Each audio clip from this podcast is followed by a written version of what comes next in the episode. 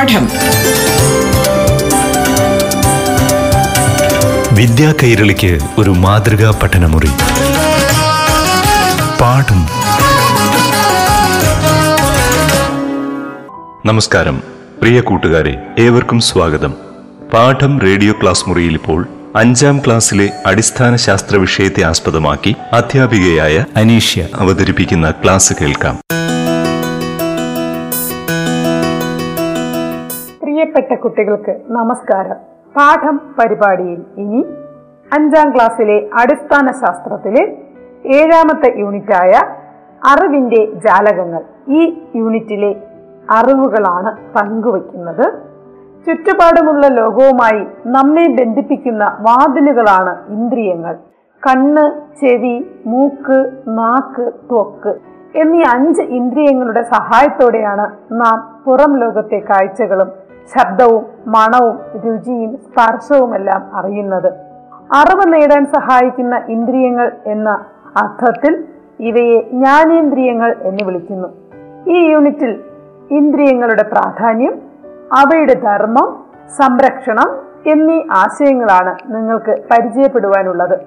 കാഴ്ചക്കുറവും കേൾവിക്കുറവും ഉള്ളവരുടെ പ്രശ്നങ്ങൾ അവർക്ക് നൽകാവുന്ന സഹായങ്ങൾ അവരോട് അനുകൂല മനോഭാവം എന്നിവയും ഈ യൂണിറ്റിലെ പ്രതിപാദ്യ വിഷയങ്ങളാണ്. ശാരീരിക വെല്ലുവിളികൾ ഉള്ളവരെ പൊതുധാരയിൽ നിന്നും മാറ്റി നിർത്താതെ സ്വയം ജീവിതാവശ്യങ്ങൾ നിർവഹിക്കാൻ പ്രാപ്തരാകത്തക്കവണ്ണം സഹായവും അംഗീകാരവും സംരക്ഷണവും നൽകേണ്ടത് സമൂഹത്തിന്റെ കടമയാണ്. സഹജീവികളോടുള്ള ഇത്തരം കടമകൾ തിരിച്ചറിയുകയും അനുകൂല മനോഭാവം നിങ്ങളിൽ വളരുകയും ചെയ്യുന്നതിന് ഈ യൂണിറ്റ് നിങ്ങളെ സഹായിക്കുമെന്ന് കരുതുന്നു. പാഠപുസ്തകത്തിൽ ചെമ്മനം ചാക്കയുടെ ഒരു കവിതയാണ് തുടങ്ങുന്നത്. കവിതയിൽ നിങ്ങൾ വായിച്ചറിയുന്നത് പോലെ കണ്ണും കാതും മൂക്കുമെല്ലാം തുറന്നു വെച്ചാൽ പ്രകൃതിയെക്കുറിച്ച് എത്രയോ കാര്യങ്ങൾ നമുക്ക് മനസ്സിലാക്കുവാനാകും. മനുഷ്യൻ മാത്രമല്ല ഇതുപോലെ മറ്റു ജീവികളും ചുറ്റുപാടുകളെക്കുറിച്ച് എല്ലാം അറിയുന്നുണ്ട്. ഒരുപക്ഷെ മനുഷ്യനേക്കാൾ കൂടുതൽ ചുറ്റുപാടുകളെക്കുറിച്ചും പ്രകൃതിയെക്കുറിച്ചും അറിയുന്നത് മറ്റു ജീവികളാണത്രേ. അടുക്കളയിൽ ആഹാരം തേടിയെത്തുന്ന ഉറുമ്പുകളും കോഴിക്കുഞ്ഞിനെ റാഞ്ചി എടുത്ത് പറക്കുന്ന പരുന്തിനെയും ഒക്കെ നിങ്ങൾ നിരീക്ഷിച്ചു കഴിഞ്ഞാൽ എങ്ങനെയാണ് തന്റെ ആഹാരത്തെക്കുറിച്ച് ആ ജീവികൾ തിരിച്ചറിയുന്നത്? ഭക്ഷണം മണത്തറിയാനും ഇരയെ തിരിച്ചറിയാനും വളരെ ചെറിയ ശബ്ദം പോലും കേൾക്കാനും ജീവികൾക്ക് എങ്ങനെയാണ് കഴിയുന്നത്? ഈ അറിവുകൾ നേടുന്നതിന് ജീവികളെ സഹായിക്കുന്ന അവയവങ്ങൾ ഇതൊക്കെയാണ് ഇതെല്ലാം നമുക്ക് ഈ യൂണിറ്റിലൂടെ പരിചയപ്പെടാം. നമുക്ക് കണ്ണ് നൽകുന്നത് എന്തൊക്കെ വിവരങ്ങളാണ്?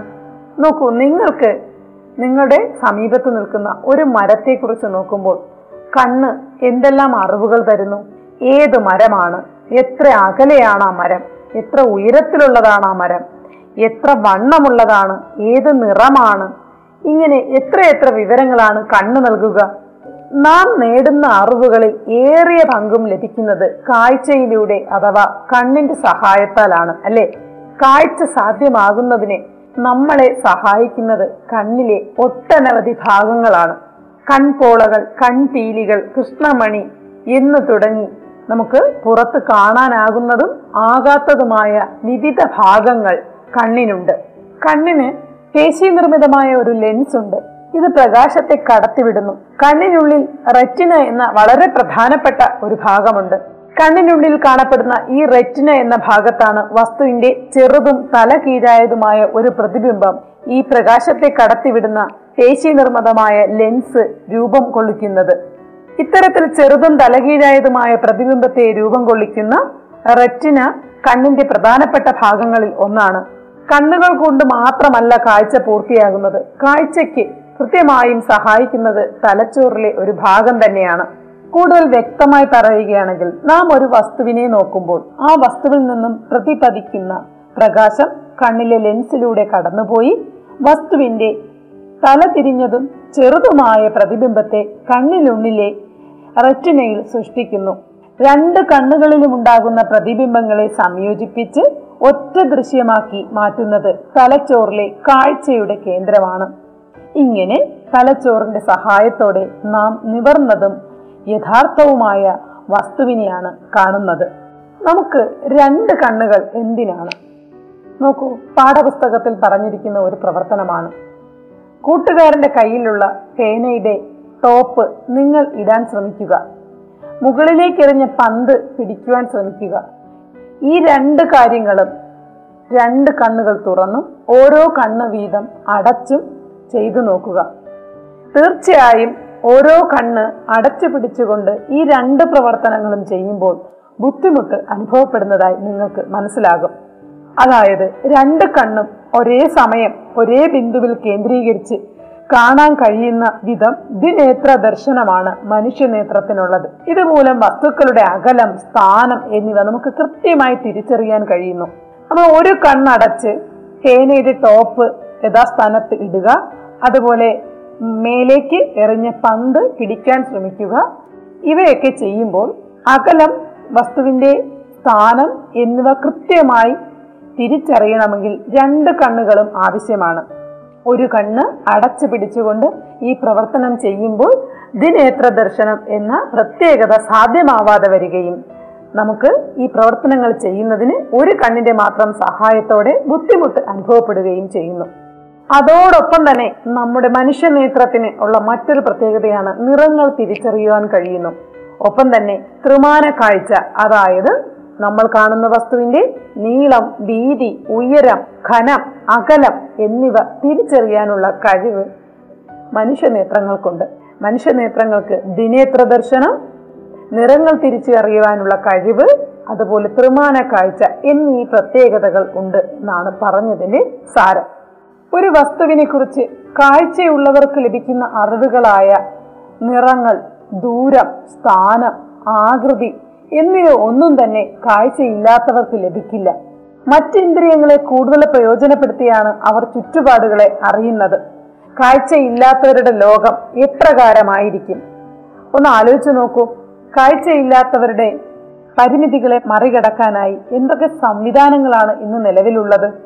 കാഴ്ചയില്ലാത്തവർ ശബ്ദം കേട്ടാണ് കൂടുതൽ അറിവുകളും തിരിച്ചറിയുന്നത്. തൊട്ടുനോക്കിയും ശബ്ദം കേട്ടുമാണ് പൂർണമായും കാഴ്ചയില്ലാത്തവരുടെ ലോകം അവർ അവർക്ക് ചുറ്റുമുള്ള വസ്തുക്കളെ തിരിച്ചറിയുന്നത്. എന്തു തന്നെയായാലും അന്ധരായ ആളുകൾ സുരക്ഷിതമായി സഞ്ചരിക്കുന്നതിന് വേണ്ടി നമ്മൾ നൽകിയിരിക്കുന്ന ഒരു സംവിധാനമാണ് വെളുത്ത വടി അഥവാ വൈറ്റ് കെയിൻ. ഇത് ഭാരം കുറഞ്ഞ പൊള്ളയായ ഒരു അലുമിനിയം ദണ്ടാണ്. വടിയുടെ അടിയിൽ പിടിപ്പിച്ചിട്ടുള്ള ലോഹ ഭാഗം വസ്തുക്കളിൽ തട്ടിയുണ്ടാകുന്ന ശബ്ദത്തിൽ നിന്ന് വഴിയിലെ തടസ്സം തിരിച്ചറിയുവാൻ ഇവർക്ക് കഴിയും. കൂടാതെ കാഴ്ചയില്ലാത്തവരെ തിരി മറ്റുള്ളവർക്ക് തിരിച്ചറിയുവാനും അവരുടെ കയ്യിലെ വൈറ്റ് കെയിൻ കാഴ്ച ഉള്ളവരെ സഹായിക്കും. കാഴ്ചയില്ലാത്തവർക്ക് ഭൂപടം തിരിച്ചറിയുന്നതിനായി എംബോസ്ഡ് മാപ്പ് എന്ന സംവിധാനവും നിലവിലുണ്ട്. പർവതങ്ങൾ നദികൾ എന്നിവ തൊട്ടറിയാൻ സഹായിക്കുന്ന വിധം പശയിൽ മുക്കിയ നൂലും മണലും ഉപയോഗിച്ച് സ്പർശിച്ചറിയാവുന്ന ഭൂപടങ്ങൾ ഉണ്ട്. അവയാണ് എംബോസ്ഡ് മാപ്പുകൾ എന്നറിയപ്പെടുന്നത്. കൂടാതെ സമയം അറിയുവാൻ വേണ്ടി ടാക്ടൈൽ വാച്ച് ടോക്കിംഗ് വാച്ച് എന്നിവയും നിലവിലുണ്ട്. മറ്റൊരു പ്രധാനപ്പെട്ട സംവിധാനം അന്ധരായ ആളുകളെ സഹായിക്കുന്നതിന് വേണ്ടി ഉണ്ടായിട്ടുള്ളതാണ് ബ്രെയിൻ ലിപി അന്ധരായ ആളുകൾ എഴുതുവാനും വായിക്കുവാനും ഉപയോഗിക്കുന്ന ലിപി സമ്പ്രദായമാണിത്. കട്ടിയുള്ള കടലാസിൽ തൊട്ടറിയാൻ കഴിയും വിധം ഉയർന്നു നിൽക്കുന്ന കുത്തുകൾ വഴിയാണ് അക്ഷരങ്ങൾ ഈ രീതിയിൽ രേഖപ്പെടുത്തുന്നത്. ഫ്രഞ്ചുകാരനായ ലൂയിസ് ബ്രെയിലാണ് ഈ രീതി വികസിപ്പിച്ചെടുത്തത്. കണ്ണു കാണാത്തവരെ അഥവാ അന്ധരെ സഹായിക്കുവാൻ വേണ്ടി നമ്മൾ ഉപയോഗിക്കുന്ന സംവിധാനങ്ങൾ ഈ പറയുന്നവയൊക്കെയാണ്. അതായത് വൈറ്റ് കെയിൻ ബ്രെയിൻ ലിപി tactile watch talking watch embossed map കാഴ്ചയില്ലാത്തവരുടെ ലോകത്തെ സഹായിക്കുവാൻ വേണ്ടി നിർമ്മിച്ചിരിക്കുന്നവയാണ് ഈ പറയുന്ന സംവിധാനങ്ങൾ ഒക്കെ തന്നെ. ഈ യൂണിറ്റിലെ അറിവുകൾ അവസാനിക്കുന്നില്ല. കൂടുതൽ വിശേഷങ്ങളുമായി അടുത്ത പാഠം പരിപാടിയിൽ വീണ്ടും കണ്ടുമുട്ടാം. അതുവരേക്കും നന്ദി നമസ്കാരം. പാഠം. വിദ്യാ കൈരളിക്ക് ഒരു മാതൃകാ പഠനമുറി. പാഠം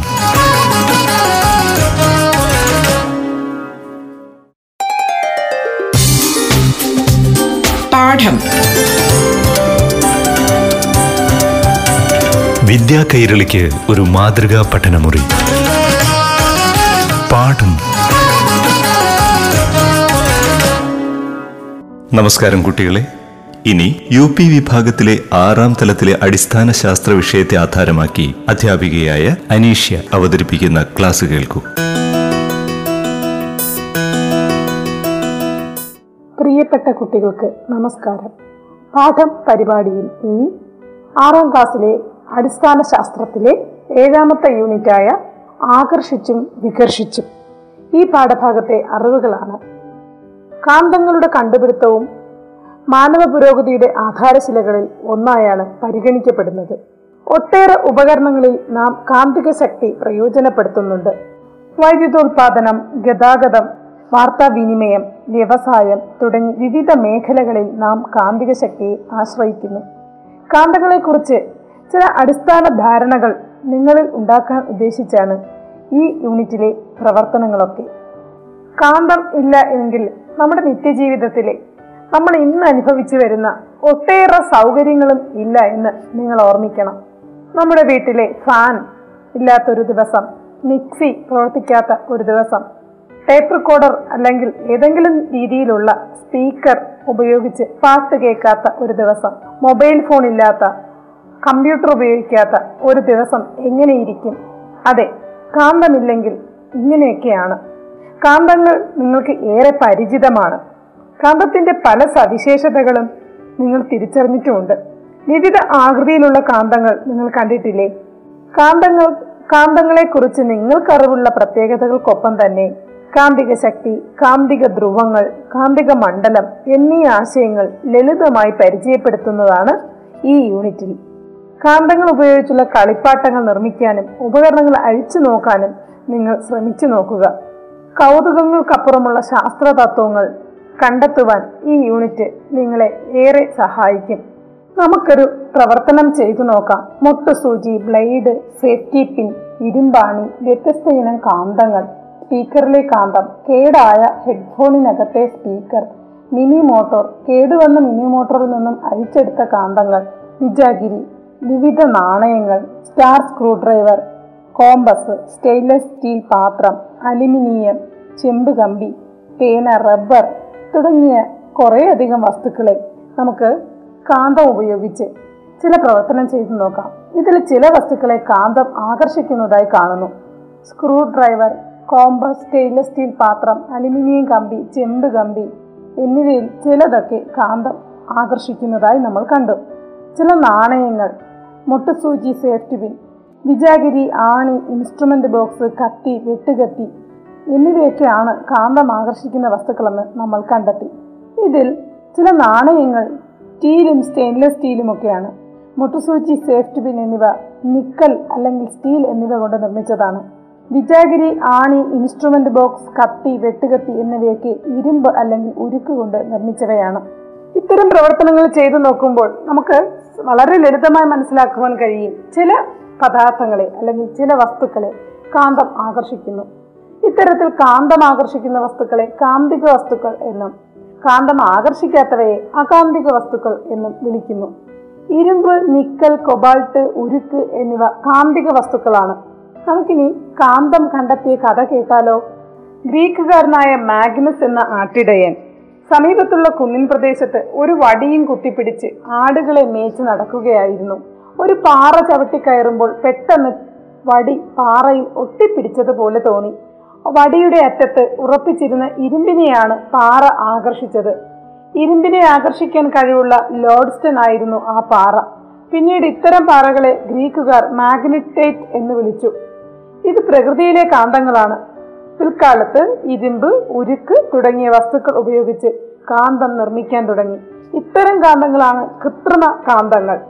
ഗ്രീക്കുകാർ കാന്തം കണ്ടെത്തിയ അതേ കാലത്തു തന്നെ ചൈനക്കാരും കാന്തം കണ്ടെത്തിയിരുന്നു. ചില വസ്തുക്കളെ ആകർഷിക്കുന്നതിന് പുറമെ സ്വതന്ത്രമായി തൂങ്ങിക്കിടക്കുമ്പോൾ കാന്തം ഒരേ ദിശയിൽ തന്നെ സ്ഥിതി ചെയ്തിരുന്നതായും അവർ കണ്ടെത്തി. ഗ്രീക്ക് തത്വചിന്തകൻ അരിസ്റ്റോട്ടിലും കാന്തത്തെക്കുറിച്ച് സൂചിപ്പിച്ചിട്ടുണ്ട്. ക്രിസ്തുവിന് മുമ്പ് ഇന്ത്യയിൽ ജീവിച്ചിരുന്ന ശുശ്രുതൻ ഓപ്പറേഷന് കാന്തം ഉപയോഗിച്ചിരുന്നു. നിങ്ങൾ കണ്ടിട്ടുള്ള കാന്തങ്ങൾക്കെല്ലാം ഒരേ വലിപ്പവും ഒരേ ആകൃതിയുമാണോ? അല്ല അല്ലേ? കാന്തങ്ങൾക്കെല്ലാം ഒരേ ആകൃതിയും വലിപ്പവും അല്ല ബാർ കാന്തം യു കാന്തം ഡിസ്ക് കാന്തം റിങ് കാന്തം ആർക്ക് കാന്തം സിലിണ്ടറിക്കൽ കാന്തം എന്നിങ്ങനെ വിവിധ തരത്തിലുള്ള കാന്തങ്ങൾ വിവിധ ആവശ്യങ്ങൾക്കായി ആകൃതിയിലും വലിപ്പത്തിലും വ്യത്യസ്തപ്പെട്ട് നമുക്ക് ചുറ്റും കാണുന്നു. അൽനിക്കോ എന്ന കൂട്ടുലോഹം ഉപയോഗിച്ചാണ് സാധാരണയായി സ്ഥിരകാന്തങ്ങൾ നിർമ്മിക്കുന്നത്. ഇരുമ്പ് അറുപത്തിമൂന്ന് ശതമാനം നിക്കൽ ഇരുപത് ശതമാനം അലുമിനിയം പന്ത്രണ്ട് ശതമാനം കൊബാൾട്ട് അഞ്ച് ശതമാനം എന്നീ അനുപാതത്തിൽ ചേർത്താണ് അൽനിക്കോ ലോഹസങ്കരം നിർമ്മിക്കുന്നത്. ലോഹസങ്കരമായതിനാൽ തുരുമ്പിക്കില്ല എന്നതാണ് അൽനിക്കോയുടെ സവിശേഷത. അപൂർവ ലോഹങ്ങളായ അതായത് റയർ മെറ്റൽസ് എന്നറിയപ്പെടുന്ന സമീറിയം നിയോഡിമിയം എന്നിവയും ഇന്ന് കാന്ത നിർമ്മാണത്തിന് ഉപയോഗിക്കുന്നു. സമീറിയം കൊബാൾട്ട് കൂട്ടുലോഹം ഉപയോഗിച്ചുള്ള കാന്തവും നിയോഡിമിയം അയൺ ബൊറാൻ കാന്തങ്ങളും ഇന്ന് വ്യാപകമായി പ്രചാരത്തിലുണ്ട്. ശക്തിയേറിയ സ്ഥിരകാന്തങ്ങൾ നിർമ്മിക്കാൻ കഴിയുന്നു എന്നുള്ളതാണ് ഇതിന്റെ സവിശേഷത. പണ്ട് ദിശ എറിയുന്നതിനായുള്ള വടക്കുനോക്ക് കേന്ദ്രം നിർമ്മിക്കുന്നതിനായിരുന്നു പ്രധാനമായും കാന്തം ഉപയോഗിച്ചിരുന്നത്. എന്നാൽ ഇന്ന് നമ്മുടെ നിത്യജീവിതമാകെ കാന്തം സ്വാധീനിച്ചിരിക്കുകയാണ്. Watch clock T V radio computer headphone mobile phone തുടങ്ങിയവയെല്ലാം കാന്തമുണ്ട്. റെഫ്രിജറേറ്റർ കിച്ചൺ ക്യാബിനറ്റ് ഡോർ വാതിൽ ബാഗ് ചെസ് ബോർഡ് എന്നിവയിലെല്ലാം കാന്തം ഉപയോഗിക്കുന്നു. നിങ്ങൾ കണ്ടുവരുന്ന സൗണ്ട് ബോക്സിലെ സ്പീക്കർ വലുതും. ഹെഡ്ഫോണിൽ ഉപയോഗിക്കുന്ന സ്പീക്കർ ചെറുതുമായിരിക്കും. എന്തുകൊണ്ടായിരിക്കും? രണ്ട് സ്പീക്കറുകൾക്കും ഒരേ ഉച്ചതയിലുള്ള ശബ്ദം ആവശ്യമില്ല അല്ലേ? അതായത് ലൗഡ് സ്പീക്കറിലെ കാന്തം വലുതായിരിക്കും. ഹെഡ്ഫോണിലെ കാന്തം ചെറുതുമായിരിക്കും. അതിനെന്തായിരിക്കും കാരണം? ഒരാൾ സംസാരിക്കുന്നത് കൂടുതൽ ആളുകളെ കേൾപ്പിക്കാൻ നമ്മൾ എപ്പോഴും ലൗഡ് സ്പീക്കറാണ് ഉപയോഗിക്കുന്നത്. ലൗഡ് സ്പീക്കറുകളുടെ ശബ്ദത്തിലെ ഉച്ചത വർദ്ധിപ്പിക്കുന്നതിന് വലിയ വലിപ്പമുള്ള കാന്തങ്ങളാണ് ഉപയോഗിക്കുന്നത്. കാന്തങ്ങൾക്ക് വ്യത്യസ്ത ആകൃതി എന്തിനാണ് ഉപയോഗിക്കുന്നത്? സ്പീക്കറുകൾ ഉപയോഗിക്കുന്ന കാന്തത്തിന്റെ ആകൃതി നാം മനസ്സിലാക്കിയല്ലോ. ഒരു മിനി മോട്ടറിലെ കാന്തത്തിന്റെ ചിത്രം നോക്കുക. അവയിലും വ്യത്യസ്ത ആകൃതിയിലും വലിപ്പത്തിലുമുള്ള കാന്തമാണ് മിനി മോട്ടറിലും ഉപയോഗിക്കുന്നത്. ഉപകരണത്തിന്റെ പ്രത്യേകതകൾക്ക് അനുസരിച്ച് അതിലുപയോഗിക്കുന്ന കാന്തത്തിന്റെ ആകൃതിയും വലിപ്പവും വ്യത്യാസപ്പെട്ടിരിക്കും. മിനി മോട്ടോറിന്റെ പ്രവർത്തനത്തിന് ചാപ ആകൃതി അല്ലെങ്കിൽ ആർക്ക് രൂപത്തിലുള്ള കാന്തങ്ങളോ റിംഗ് ട്യൂബ് കാന്തങ്ങളോ ആണ് യോജിക്കുക. കാന്തങ്ങളുടെ മറ്റൊരു സവിശേഷത കാന്തങ്ങളുടെ ആകർഷണ ശക്തി എല്ലാ ഭാഗത്തും ഒരുപോലെയല്ല. മുറ്റത്ത് നിന്ന് ഇരുമ്പ് പൊടി ശേഖരിക്കാൻ നമുക്ക് കാന്തം ഉപയോഗിക്കാം. അതായത് ഒരു കാന്തം തുണി കൊണ്ടോ പേപ്പർ കൊണ്ടോ പൊതിഞ്ഞ് മുറ്റത്തെ മണ്ണിലൂടെ അല്പദൂരം വലിച്ചു കൊണ്ടുപോവുക പൊടിയുടെ പുറത്ത് കറുത്ത പൊടി അറ്റിപ്പിടിക്കുന്നു. കാന്തം ആകർഷിക്കുന്ന വസ്തുക്കൾ മണ്ണിൽ പലതുണ്ട്. ഇരുമ്പ് പണികൾ നടക്കുന്ന വർക്ക്ഷോപ്പിൽ നിന്ന് ഇതുപോലെ നമുക്ക് ഇരുമ്പ് പൊടി ശേഖരിക്കാം. കാന്തത്തിൽ പറ്റിപ്പിടിച്ച ഇരുമ്പ് പൊടി നീക്കം ചെയ്യാൻ പ്രയാസമാണ്. അതുകൊണ്ടാണ് ഇരുമ്പ് പൊടി ശേഖരിക്കുമ്പോൾ കാന്തം പൊതിഞ്ഞ് ഉപയോഗിക്കണമെന്ന് പറയുന്നത്. അതോടൊപ്പം നിങ്ങൾ മനസ്സിലാക്കേണ്ട മറ്റൊരു സത്യമുണ്ട്. ഭൂമി ഒരു വലിയ കാന്തമാണ്. അതെ എർത്ത് ആസ് എ മാഗ്നറ്റ് ഭൂമി ഒരു കാന്തം പോലെ പ്രവർത്തിക്കുന്നു. ഇത് ആദ്യം മനസ്സിലാക്കിയത് വില്യം ഗിൽബർട്ട് എന്ന ശാസ്ത്രജ്ഞനാണ്. ഭൂമിക്ക് ഭൂമിശാസ്ത്രപരമായ തെക്കും വടക്കും ഉള്ളതുപോലെ ഭൂമിയെ ഒരു കാന്തമായി പരിഗണിക്കുമ്പോൾ അതിനും തെക്കും വടക്കും ധ്രുവങ്ങളുണ്ടെന്ന് അദ്ദേഹം കണ്ടെത്തി. ഭൂകാന്തത്തിന്റെ അതായത് ഭൂമിയാകുന്ന കാന്തത്തിന്റെ ദക്ഷിണ ധ്രുവം ഭൂമിശാസ്ത്രപരമായി ഉത്തര ധ്രുവത്തിനടുത്തും ഭൂകാന്തത്തിന്റെ ഉത്തര ധ്രുവം ഭൂമിശാസ്ത്രപരമായ ദക്ഷിണ ധ്രുവത്തിനടുത്തുമാണ് അതുപോലെ തന്നെ കാന്തത്തിന്റെ ശക്തി കൂടുതൽ അനുഭവപ്പെടുന്ന ഭാഗങ്ങളെ അഗ്രഭാഗങ്ങളെയാണ് നമ്മൾ കാന്തിക ധ്രുവങ്ങൾ എന്ന് അറിയപ്പെടുന്നത്. ഭൂമി ഒരു കാന്തമായി പ്രവർത്തിക്കുമ്പോൾ ഭൂമി ആകുന്ന കാന്തത്തിന്റെ ദക്ഷിണ ധ്രുവവും ഉത്തര ധ്രുവവും ഭൂമിശാസ്ത്രപരമായ ധ്രുവങ്ങൾക്ക് എതിർദിശയിലാണ് കാണപ്പെടുന്നത്. ഈ പാഠഭാഗത്തെ അറിവുകൾ അവസാനിക്കുന്നില്ല. കൂടുതൽ അറിവുകളുമായി അടുത്ത പാഠം പരിപാടിയിൽ വീണ്ടും കണ്ടുമുട്ടാം. അതുവരേക്കും നന്ദി നമസ്കാരം. പാഠം. വിദ്യാ കൈരളിക്ക് ഒരു മാതൃകാ പഠനമുറി. പാഠം.